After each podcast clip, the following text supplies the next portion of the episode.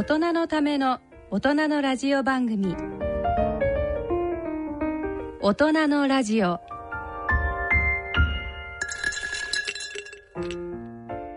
2023年4月第4週。大人のラジオご機嫌いかがでしょうか？安倍賢人です。ご機嫌いかがでしょうか？小屋敷翔吾です。人とたえです。さて早いね。新年度始まったらもう4月の終わりですよ。うん。あっという間です。どうですかね？たえ姉さんは最近何か リスナーの方にご報告すること何かありませんか？そうですね。あの先月ちょっと心配してたあの、公演が無事に終わってそうです。あのまあすごいあの結構人が来てくださってはい。何人ぐらい来た？えっとね、会場が50人定員なのでその分はいらっしゃってます。やっぱりスターは違うね。盛り上がったの。皆さんのおかげではい。でもよかったよね真面目にさ、うん、なんか開けてみてさ人がなんかね 3人ぐらいだったら心不全を起こしちゃう可能性ある、ね、いやいやでも本当主催の方が、ね、はい頑張ってくださって、まあ、来てくれるっていうことはやっぱり好きで来るんだろうからね。はいで小屋敷青年はどうだろう？あ青年になったんですね、うん、私。ありがとうございます。成長してきて。ちょっとずつ成長してきて、うん、いやあの新年度あのいろいろと本当にありがたいことに忙しくさせていただいておりまして。あの、はい、リスナーの方覚えてますかね？小屋敷アナは独立してね、金で今食べてますから、仕事が、金ですね。はい。仕事がどんどん入ってきてるんでしょ？いや、もう本当にありがたいことに。どんなのはい、あの、テレビのお仕事も始めていただいて、画面に出るっていうのを初めて経験しました、この4月は。ハンサムだからな。いやいやいや、何をおっしゃるんですか？だけどなんか反響とかあるの？あ、もうそれは、あの、まあ、身近な人とか、これまであの、お付き合いあった方から、あ、テレビ出てたねとか、はい、言っていただけるようになったので。それは埼玉テレビでしょ？あ、テレビ埼玉の方で、はい、そちらは。テレビ埼玉っていうんだ。はい、それってあの、普通のあれでも、例えば私が見ようとしても見れるの？テレビ埼玉が映る地域の方は見られますし、そうじゃない方はインターネットで見逃し配信というのがあるので、まあそちらからも見られるようになってはいますね。えー、週に何回あ、それ週1毎週月曜日に、はい。毎週月曜日、何時ですか、はい、夜の10時半ですけど、これ、うん、ラジオで本当に他の局の話そんなしていいのかちょっとわからないんですけど。大丈夫、大丈夫。大丈夫ですかね。このね、宮崎 P はね、心の広さだったらね。なるほど。ね 心の広いね。だったらねで止まっちゃってるからね。いやいや、でもね、この小屋敷さんのいい声を、ルックスもちゃんと一緒に見たら、もっともっとファンが増えると思うので。第一、なんか、え、こんなにハンサムだったの？そうですみたいな。やめてください、やめてください。何にも出ないですから。何にも出ないですそれでね、あの、リスナーのあなた聞いてくれてますか？なんとかね、人と大姉さんもね、こう、カップリングさせて テレビ埼玉に出そうと思ってますから。二人でね。ぜひぜひぜひ。小屋敷アナっていうのはそういうところがなぜか義理がたい人なんだよね。頼んでもいないのにさ もうこれなんとかして、ね、なんとかしてお願いしないとな。だけどあれだよね、はい、真面目しさ、ラジオで声聞いてて、うん、顔って見ることがないじゃん。そう、だからすごい貴重な、ね、あのね、ね。番組だから絶対にいいと思います。そうですかね。ちなみにどんなあのテレビ番組、何をされそそそれはですね、まあ、あの、公営競技、うん、あの、埼玉県って4つの公営競技全部揃ってまして、オートレース、ボートレース、競馬、競輪、全部あるんですよ。すごいね、その結果を毎日伝えるっていう、これも30年ぐらい続いてる番組で、日本一放送回数が多い番組なんですよ。えそれの何曜日って言ったっけ？の月曜日を私は担当してて。しょっぱなだ、そうですね。だけどある意味そうだよね。川崎オートとかさはい。川崎は、えっ、ー、と、神奈川県ですね。大とは川口オートですね。川口今わざと間違えるっていう手法知ってる？姉さん。そうかな。っていうね。そう。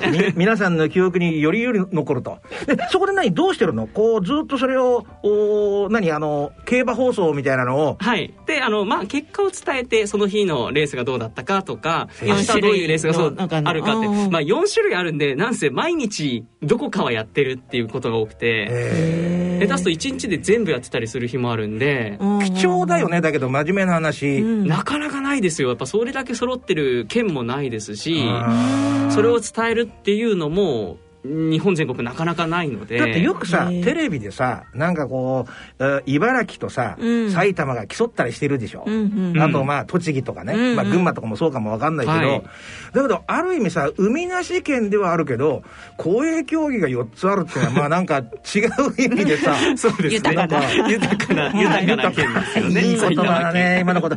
豊かな県だね、そうですね。うん。なんとかみ皆さんねね、あのー、そう月曜日の夜10時半から、ね、はい、何分間の番組なんですか？え番組30分番組ですね。じゃあずっと結構見れますね、そうですね。はい、はい顔も出しておりますので。恥ずかしい。なんか、自分が見られてるよ。この辺でいいかな？もういいですかね。ちょっと冷や汗が止まらないんで。テレビの他にもなんかないんですか？えっと、お仕事で北海道とか、京都にもちょっと行かせていただいて、4月はちょっといろいろと移動が。何しに、何しに行ったの？それは競馬の中継とか、まあ、競馬の実況などで。カニを食べにとかじゃないんですね。いや、もうそれがね、全然、北海道のお仕事、夜のレースのお仕事なんで、もう行ったらお昼も食べられず、直競馬馬場に行って終わったらもう10時ぐらいなんで、何も北海道らしいもの食べてなくてほとんどコンビニのお弁当を食べてました、なんかでもねなんかね分かる。なんか少しずつ壊れてってる感があるもんね。壊れてってる感、な？ん。かあります、うん、そうそう、なんかもうね、その、競馬場とか競艇場とかにいてもさ、なんかこういう、みんなほら勝負に来てるわけじゃん。うん、そんなビシッとした格好して来てないじゃん。まあねはい、少しずつね、そのうちあれじゃないの？小屋敷がな眉毛に墨入れたりとかさ。そういうことは出るんじゃないの？そんなことはありませんのでまあ十分盛り上がったところでありがとうございます。本日の大人のラジオを進めてまいります。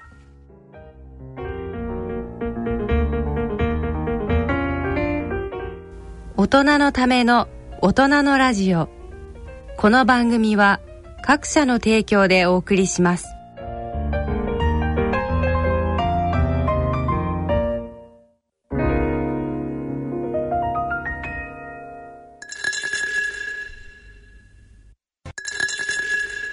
大人のラジオ。続いてはチャリンコタエのコーナーです。今回は4月16日日曜日に開催された富山湾岸サイクリングの模様について、えー、タイさんにたっぷりとお話しいただきたいと思います。はい。これすっごいらしいねだけどすごいですよね。何キロ？えっ、といくつかコースは分かれてるんですけど、えー、一番最長が180キロっていうコースでこれその180キロ。をはい、うん、チャレンジしました。で本当に180キロを走破したの、走破しましたすごいですね。本当にもう疲れ果てて、うん、あの人生最長記録をこの時にあの走ったことになって、うんうん、まあ、達成感はあの本当にあったんですけれども 実はですねすごい結構あの雨と、はい、風がすごい結構あった日で。まあ、あのコンディション的にはちょっと残念ながらあの絶景とかはそんなによく見れなかったっていう感じでしたね。だけどさ4月16日日曜日に開催されたって言ってるじゃん、うん、はい、1日で180キロじゃないんでしょ？いや全然1日です1日。本当に？本当に。1日で180キロ走ったの？って思いますよね、安倍先生、うん、私もそう思うんですけど走れる人にとっては1日で200キロとか300キロっていう人もいるのでなんか180とかは多分うんっていうぐらいですかね小屋敷さん。いやいやいやでも180はあの結構な距離ですよ。私もどんなに頑張っても250キロ。あ、ほら、250走れること自体が。いや、200前後になってくるともう感覚はちょっとだいぶ、だいぶ厳しくなってきますよ。リスナーの方はそれじゃよくわかんないんだよ。みんなプロだから。なるほど、ねね、先生の説明が一番よくわかるはずな先生の自宅から学校までが30キロだから、サブロク18だから、だから言ってみたら、ね、はい、6回行ったり来たりするってことだから、うん、忘れ物したらまた取り行かなきゃ、忘れ物したらまた取り行かなきゃみたいな、そういう、そ絶対嫌ですよね。いやね、こんなことやってさ、自転車嫌いになんないの？そうなんですよ。それね、本当に不思議なもので、うん、わざわざ自分で参加費を払って、うん、しかもね、いくら？えっと、あの、私が180キロのは、えっと、1万円ですね。どこに1万円かかるんだろうって話だけど。いやこれねあの本当にこういう大会は、やっぱりあの途中途中にエイドステーションっていう補給食を食べるところがあって、はい、それが結構充実しているんですねこの富山湾岸どんなのがあったんですか？やっぱりあの海沿いということで、うん、まあ、海の幸が振る舞われるというのが一つの特徴であの富山といえばホタルイカ。はい、だからホタルイカがあったりとかあとマスの寿司があったりとか。ちょっと待って、はい、ちょっと全然知らない世界だからあれなんだけどさ、ということはね、これ自転車でこうやってこいでてさ、うん、30キロぐらい走ったところにステーションがあって、そこでなんかホタルイカ食べようってそう、その通りです、その通りです。なんか病んでると思う。いや、だから、次のところまで頑張ると、これが食べられるっていうのをみんな頭に思い描いて、頑張っていくんです。これなんか朝とか何時に出たの？朝ね、5時半、6時ぐらいですかね。に集合してんの？もっと正確に言うと多分4時半ぐらいから集合して。集合してんの？何時に起きてんだろう ?3 時ぐらい？う。大まかなルートとしてはどんな感じなんですか？この180キロっていうのは。はい。あの、富山湾岸サイクリングなので、基本は富山湾岸沿いがそのコースになっているんですね。でちなみにこの富山湾岸サイクリングコースは、日本に6つえーと、いわゆるナショナルサイクリングルートっていうのが、えー、指定されていて、うん、そのうちの一つで、まあ、国が認める環境がいいとか走りやすいとか、うん、そういうすべての、まあ、条件をこうクリアしたサイクリングロードを走るんですね。これさ朝集まった時の天気は何だったの？朝集まった時は小雨でしたね。厳しい環境ですね。でしかも0度うわ。だってさこっちの東京側と違ってさ寒いんでしょまだ向こう寒い寒いです寒いです。格好はどういう格好で？格好は皆さんやっぱりちょっとカッパっていうかこのねあのウィンドブレーカーみたいなのを上に着て、ででも走り始めるとやっぱり暑くなるから、まあ、脱ぎ着できるような形のものをみんなしてます、ね、ちなみに何人ぐらい集まってこれやってえっとこの大会はですね今回最大最高9回目になるんですけど、えー、大体1500人1600人近く集まってます。すごいね。1500って言ったらさ、なんか圧倒的に大規模な暴走族みたいなもんだよね。いやいやいや、まあ、自転車のね。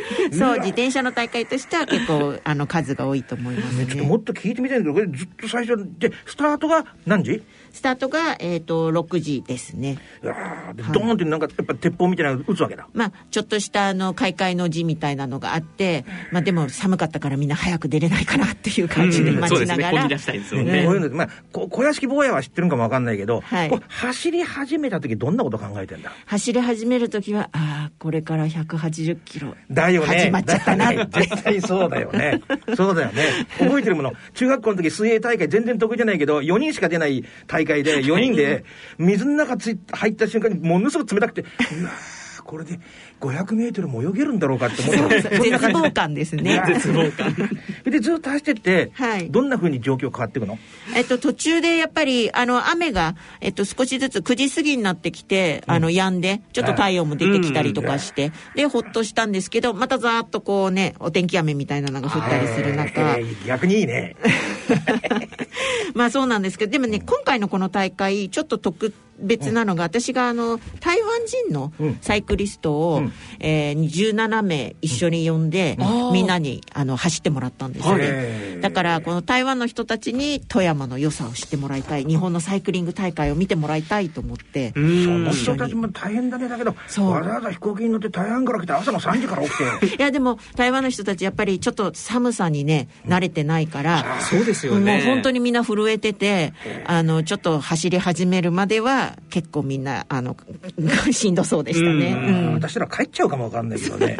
始まる前に。それで、ね、どんなルートになってちょっとルートをさ分かりやすい地名で言って、はい、そうで先ほど言ったようにあの富山湾岸沿いで、うん、えっと、結構いくつかの市町村が全部あのまたぐような感じで走るんですけど、うん、毎年そのスタートがあの変わるんですね、で今年は黒部が主催あの黒部になってるんでそうです。立山に行けるね、その黒部が始まりで、でそこからまず朝日町の方ですね、あの新潟県の方に向かって走って、一回新潟県の方に向かうんですね。そうなんです。でそこから折り返して、もう一度黒部に戻って、そして隣の、えー、射水滑川、違うなから、うん、それは適当でも分かんないからみんな。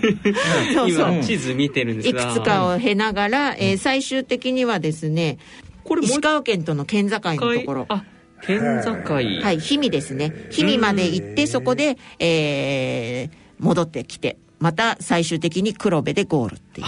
もう一回黒部に戻ってくるんですね。そうなんです。だからあのー富山湾岸ルート自体は100キロ弱なんですよね。それを往復することで、合計180ぐらい。うん、なんかちょっと面白みに欠ける感じがするな。同じ、同じだって景色を見るんだろう。あ、でも、それがですね、自転車は風との戦いだから、そうですよね。もうね、行きは向かい風で死にそうで、帰りは追い風に乗って、なんかこう、魔法のカーペットに乗ってる感じで。そういうのは小屋敷坊やは経験したことがあるいや、本当にすごいですよね。風風全然違いますよね。全然違います。向かい風だともう上り坂みたいじゃないですか。本当本当に恋でも恋でも前に進まない？っていう苦しさでもう本当にもう嫌だと思うんですけど帰りは同じように漕ぐと追い風でなんかモーターがついたように、うん、ファーってこう運んでくれるんです。ねえねえねえねえ、うん、こういうあの私はもう素人だからあれなんだけどさこう地面はどうなんだろう？こう坂坂とかは。そうどうなんですか？このね湾岸サイクリングの一番いいところはほとんど坂がない。だから平地なんです。だから風の方になんかこうそうですね。だけど、あのまあファミリーからみんなが楽しめるっていうそういう優しい景色も良くて、うん、あの優しいサイクリングコースになっているから、うん、結構あの180キロじゃなくても30キロとか80キロとかそういうあの、コースもあってそこはあのファミリーだとか。距離をじゃあ選んでもう少し。楽しみながら走ってる人が多いですね。これさ、何時に終わったの、うん、?5 時ちょっと過ぎですかね。うわだってね、うん、11、2時間ってことですね。そうですね。だってね、今日ね、うん、あの、スタジオに入って、初めて姉さんを見て私がした言葉が、なんかさ、とてもいい感じで疲れてるねっていう、そういう言葉だったからね。そうなんです。4月のね、あの、この富山湾岸サイクリングを皮切りに、実は先週も、あのその次の週ですね。この富山湾岸サイクルの次も160キロ。あの長野県を、サイクリストですね。本当に。なんかもう死ぬ時は自転車の上でみたいなそんなそんな宗教に入っちゃったになるぐらいそうですね。また来週もまた160キロ走る。変な話さね足なんかつったりしないの？釣ります釣ります。そしたらどうすんの？あの叩きながら。自転車乗りながらね。こぎながら直すっていう技を。考えてみさっき台湾から何人来たって言ったっけ？台湾17人です。17人だろ、うん、もうそんだけ人呼んだらさ、うん、自分はリタイアできないもんな。できないできないだからもう朝なんかもうこれこうなんかほらあの仁義なき戦いで菅原文太とね小林やからもう正蔵まあ、なんとかこの7年持つかどうかじゃのうっていうシーンがあるけど、1日持つかどうかしか考えないんじゃないのかな、心理的に。そうなんです。本当にね、ちょっと見栄を張って、もうリタイアしたいと思っても、頑張るしかないそうですよね。連れてきた手前。それでなんかあの、目の下がなんかあの、富山湾みたいになってんだ。ちょっとね、くるっと黒い。黒い、黒い部分、ちょっとね。これで何回止まるんですか？え、エイド自体は、1、2、3、4、5、6、7個ぐらいありましたね。そんなに止まって年中食べるわけにもいかないでしょ？大体でも20から30キロぐらいに1箇所水分補給なりそういうエイドステーションがあるんですよ、ね、何何分ぐらい休むもんなの？まあ私の場合は正直例えばあのここまのエイドに何時までに着かないともう多分その最後のゴール時間までに帰れないっていうのがあるから。これチームで行ってんの？姉さん誰かその他のグループを引っ張ってんの？あ私はまああの知り合いと何人かと、うん、あとその台湾の人たちまとまってっていうので、えー、途中から振り切られました。でもいい、ね、あの何人か優しい友達は、うん、人とさんをなんとかゴールに時間までに送り届けようという。逆に救われてか。そうそうそう。その人たちに一生懸命引っ張ってもらいましたね。だけどあんまりさ休憩所で休みすぎちゃうともう出るのが嫌になっちゃうみたいなのもあるでしょ？そうなんです。それもありますし。10分くらい休んでるじゃんうん大体10分から15分。お昼ご飯で30分ぐらい休んでますかね。あお昼食べちゃったらもうでもでも私の場合はもう本当時間がないからトイレ行って水飲んだらもう2分後に出ないとっていうふうにお尻叩かれながらやってました。もう間に合わせるために。そうそう、ね、あと一つだけ教えて。ずっとこれ180キロいずれにしても走り切ったわけじゃん。気持ちはどんなふうに変わっていくんだろう。心の中の景色、ね、心の中の景色はさ。あ100キロ超えたあたりから、こうカウントダウン。あと70あと50あと30もしかしたらいけるかもっていう希望がちょっと見えてきた感じですかね。走り切った時は何？一言で言ってみて。走り切った時は、うん、いやもう本当にやった。の一言です。いろんな意味でやった。それはだから本当リアルな感じなの。もうやったとかじゃねえだろ、うん、やったそうそうそういや本当に最後かなり体力使ったと思うんですけどどうだったんですか？その最後の時っていうのは。最後はですねそのさっき言ったように朝雨降りの中から途中でやんだり、また降ったりしてで、最後もまたちょっと降ってでもゴールした時は降りやんで太陽が出てきてなんと本当に虹がかかってたんです、ね、本当に？これ本当に。だからもうすごいそれは感動的で虹に向かってゴールしたっていう感じです、すごい、まあ、ドラマみたいですね。みんなそう思っちゃうわな。きっと何かこう絵西みたいなものを感じちゃうんだろうね。ね迎えてくれたんだなと思って、うん、だけどさ姉さんがまあ言ってみたらなんか、えー、なんかリーダー的なさ温度を取った温度を取ってる的なんだけど結局みんなに救ってもらって終わったんだろ？本当その通りです。本当に、えー、でその後はあのまあお風呂に入るじゃないですか、はい、でこれでもうこんだけ苦労したんだから3キロぐらい減ってんじゃないの？ね運動量もすごいですからね。思ったら1キロ増えてました。体重が。そう。だからやっぱり途中でいろんなもの食べて水もガブガブ飲んでたからその分はちゃんと増えたんだなじゃじゃあ別に目の下にクマがあるっていうのは痩せてるわけじゃないんだ。全然違います、ね、むしろパンパンになってます。富山の美味しいものをね。最後これこうさその人がさ振り返ってる次の日起きたりするじゃん。振り返ったりするんだろ？ああなんて思ったんだろう？次は200キロいけるかなって。とってもいいまとまり方だね。ありがとうございました、はいありがとうございます。はい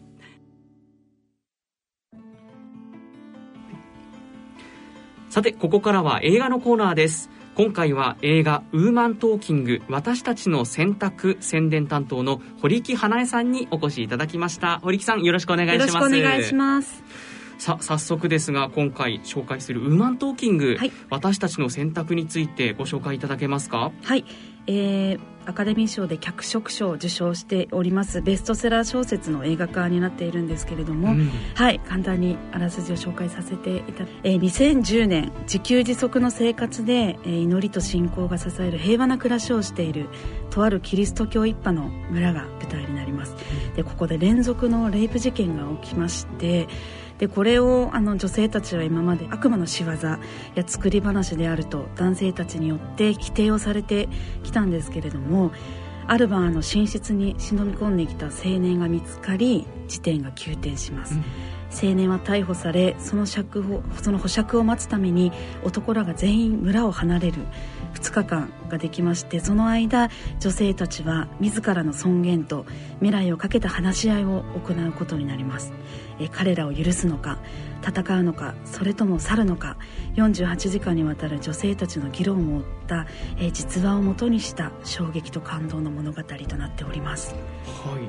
これ今2010年の実話の話っていうことだったんですけど、はい。はい、あらすじ伺っているととてもじゃないけど最近の話とは思えないような内容ですよね。そうですね。この実際に実在するあのボリビアの方にあの実在するメノナイトという、うん、あのまあそのキリスト教をあの信仰しているもう完全に自給自足であのもう電気もない生活をしているあの実際にいる方たちの話っていうこともあってちょっと冒頭その、ま、前情報なしだとすごく昔の話に、うん、あのね、思ってしまうんですけども、え。ー、あくまでもこう2000年代に起きている話だっていうところにまず衝撃を受けると思います。その中で女性の方々が、はい、この2日間どうしようかっていうのを考えていくわけですか？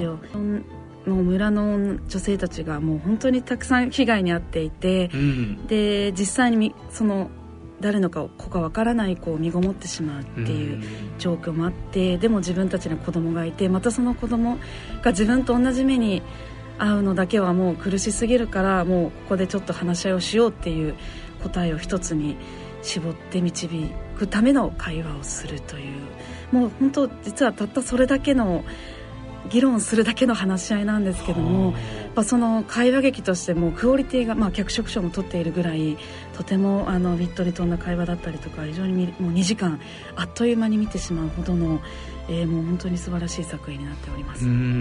まあ、まさにそのアカデミー賞の脚色賞も受賞されたわけですが、はい、やはりもういろいろなところでかなり評価をされている作品なんでしょうか？本年のアカデミー賞では唯一の女性監督作品として、まあ、作品賞でノミネートもされてました、えー、脚本も担当したサラ・ポーリ監督なんですけれどももうこの作品はまあえー、ゴールデングローブ賞だったりとかはじめ56の賞を受賞して151の賞にノミネートされるっていうような、うん、もう本当にちょっとあの世界の賞レースの大席巻っていうような大注目の作品なんですけれども、まあ、そういったあの評価ももちろんあるのでもうすごく注目はされておりますね。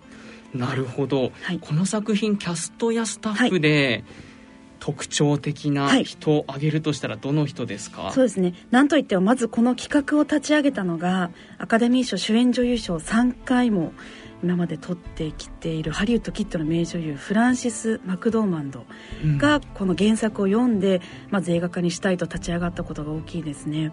でそれをあのブラッド・ピット率いるあの制作会社プラン B へ持ち込んでで制作総指揮もあの同じくブラッド・ピットがあの務めているんですけれどもやっぱりその方々がこう名を挙げていいキャストがまた4あの集まったっていうのはあるんですけれどで監督はあの女優としても今まで活躍していてサラ・ポーリー監督っていうですねあの主演もいろいろ務めてきている女優なんですがでキャスト本作の主演がキャロルでカンヌ国際映画祭女優賞にも輝いたルーニー・マーラー。とか「ザ・クラウン」というドラマのシリーズであのエミー賞も取ってます。クレア・フォイだったりとか。本当実力派のスターたちが名を連ねているんですね。もう本当にもう本当具体的なただし話し合うだけの映画なんですけどもあのその演技がやっぱりすごすぎて引き込まれてしまうっていうのはありますね。どうですか？堀木さんからこの作品ご覧になって、はい、ここがやっぱり見どころだなっていう部分はありますか、はい、まあ、あのとても偶話的にこれを描いているのでっていうことがまず一個と、まあ、あの起きたことに対してこうなんか疑念や不安をこう描いているだけじゃなくってじゃあこれからどうするのかっていう、うん、まあ、未来の可能性をこう物語っているのでやっぱその MeToo 運動に紐づくような女性の権利を描いた映画ってたくさんあると思うんですけれども、えー、やっぱそこに対しても真打ち登場じゃないんですけどもなんかすごくあのこれからその未来についてあの難しい話じゃなくってこうユーモラスにこう描いているっていうところで非常にこう男性が見てもあの会話がけとしてすごく面白く見ていただけるのではないかなと思っております。ちなみにこの映画なんですけど、はい人とたえさんが、台湾でご覧になったんでしたっけ、はい、はい、そうなんです、はい、台湾では、はい。没有声音的女人们っていうタイトルで、はい、まあ、日本語に訳すと「声なき女性たち」っていうタイトルで上映してたんですね、でちょっと気になってあの見たんですけど一番の感想は12人の怒れる男のああいう感じの女性版の「あの舞台でいうとワンシチュエーションじゃないんですけど、うん、ああいう本当にその会話でお互いに重ねていきながら、うん、あの何かを導き出すっていうそういうすごく濃密なこう舞台劇を見たような感じがありました、はい、おっしゃる通りですよね、それをあのおっしゃられる方もあのやっぱ思い出す本当です、方もやっぱりいらっしゃって、でこの描かれる女性たち、まあ、この文明の教育っていう観点が女性に対してないコミュニティの中で生きてるから、はい、やっぱそう声なきっていうことでやっぱこう自分のことを発言思い発言すること自体が、うん、多分もう小さい頃からそういう状況になかったからやっぱそれがもう不思議と疑問も持たないぐらいの感覚だったんで。ですよね。でまああの書くこともできないから知識はないんだけどもやっぱりでも知恵はあってこのね話し合うたくさんいろんな女性が女性の中にもいろんな意見があるんだけどそれをすごく話し合いをする、まあ、とても民主的なやり方で一つの答えを導こうとそこまで行き着く2時間なんですけどもうそれが見事で あもう本当に何も物書きできなくてもこうやって一人一人話をしてこう答え導くことこれがまあちょっとね 今の日本に足りないかもしれないですけどなんかすごく考えさせられましたね。その人としての尊厳を民主主義的な方法で掴むための極めてそういった方法で文化も何もない女性たちがそれを実現させてしまう。っていうところにやっぱ面白さを感じましたしあの、まあ、まあ終始明るい話ではないんですけども、でもやっぱなんか女性特有の腕力はないけどもその共感力が女性ってやっぱすごく男性より多分長けていて、はい、こう辛いこともお互いこう話し合ってやっぱそこで笑いが生まれて なんか不思議と笑いがポコポコ出てくるんですよ、ね、こんなこうなんか難しい話なんだけど 結構やっぱり「だよね」みたいな感じで笑い合ってでもそれでやっぱ結束が生まれてこう女たちが決断していくってどの時代もどんな環境でいても女性はそういうやっぱり力があるみたいなところをすごく感じてああやっぱすごい描き方だなと思いましたけど、はい、はい。まあ、そういった人間味というか、はい、そういう部分も感じられる映画っていうことなんですね。はい、はい、ありがとうございます。はい、では、堀木さん、改めて最後に、もう一度この映画告知お願いいたします。えー、女性の尊厳そして未来を描いた本作なんですがまるで自分もこう話し合いの一人になったかのような没入感をあの味わえる絵画劇になってましてぜひその臨場感を劇場で味わっていただきたいなと思っております、えー、本作のチケットをですねあのプレゼントさせていただきたいなと思いますので、えー、ホームページあのぜひチェックいただければなと思っております。はい、はい。はい、こちらのチケットプレゼントご希望の方は番組ホームページのプレゼント希望欄がございますので、そちらからご応募お願いします以上6月2日ロードショーの映画「ウーマントーキング私たちの選択」を紹介しました。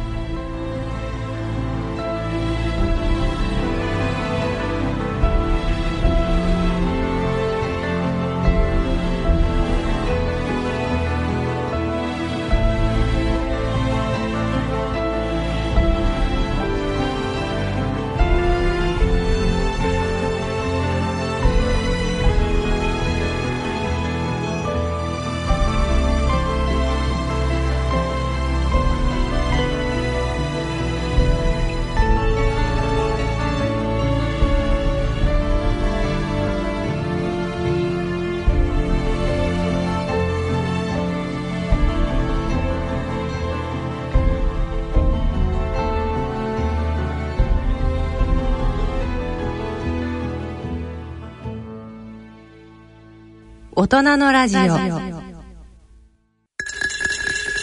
大人のための大人のラジオ。今回の大人のラジオいかがでしたでしょうか？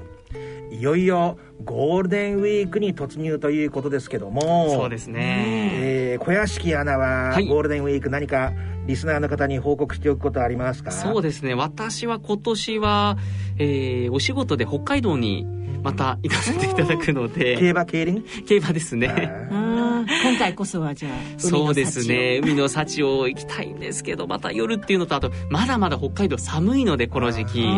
ちょっと、ね、はい。えっ、ー、と10度とか1 2 3度しか行かない日が多いのでちゃんと上着を持って体調管理気をつけたいなと思います。だんだん次回また疲れて目の下にねちょっと何か黒いものができてるかもしれないですね。とてもいいとてもいい。この番組のねなんかみんなねバッジみたいなもんだね。バッジ作っていく様子、で人と体寧さんは、はい、リスナーの方に告知何かありますか？そうですね。私はまだもりもり走る予定で。やったはい、えー、九州それから滋賀県福井県と。えー、じゃないんだ九州滋賀県？九州あ大分県、うん、それから滋賀県福井県と、えー、各州で回っていきます。これだから口で言ってるだけじゃなくて本当に行くんだもんね。はい。どこまで頑張れるか まあねあのこの番組3人とも元気でね次回もお送りできるよう頑張りたいですね、はいうん はい。ということで番組では皆様からのご意見、ご感想、疑問、質問、健康歯科、曲のリクエストなどをお待ちしております。今後も歴史コーナー、そしてチャリンコタイのコーナー、健康歯科のコーナー、社会病理のコーナー、ゲストのコーナーなど、いろいろなコーナーを織り交ぜお送りしてまいります。各コーナーに関する疑問質問など番組宛てメール送信欄からどしどしお寄せください。そして今回映画チケットプレゼントもありますのでぜひ番組ホームページご覧になってください。それではお時間となりました。